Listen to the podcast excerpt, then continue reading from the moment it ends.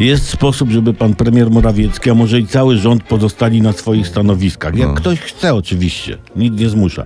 No bo dobra posada to dobra posada, jak ktoś twierdzi inaczej, to się myli. Szczególnie na państwowym nie jest źle, dlatego nie dziwi, że ludzie mający fajną państwową robotę w jakiejś spółce e, Skarbu Państwa, no trzymają się jak mogą, a jak nie mogą, to też się trzymają.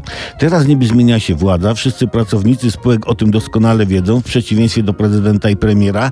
Za chwilę nowe miotła będzie wymiatać z państwowych posad, robiąc miejsce dla swoich.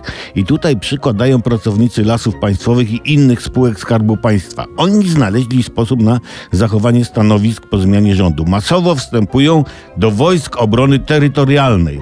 Podobno setki osób, poinformowa- poinformował o tym były szef CBA Paweł Wojtunik. Myk polega na tym, że żołnierzy z tej formacji nie można bez ich zgody zwolnić z pracy. Mówi o tym artykuł 303 ustawy o obronie ojczyzny. I właśnie może pan premier Morawiecki powinien zapisać się do wotu, zwiększając w ten sposób obronność kraju przy okazji. I będzie nie do ruszenia. Odbębni raz w miesiącu dwudniowe ćwiczenia w twarzowym mundurze, postrzela se z moździerza czy innego karabinu, poczołga się po krzakach i do domu. Biorąc pod uwagę liczebność terytoriarsów, a liczbę posłów, to miałby większość. I w takiej sytuacji Donald Tusk zostanie szefem rządu, a Mateusz Morawiecki pozostanie ze spokojnie premierem. I wilk będzie syty i owca zjedzona. No, czyli do wotu, hej panowie, do wotu, bo tam cud.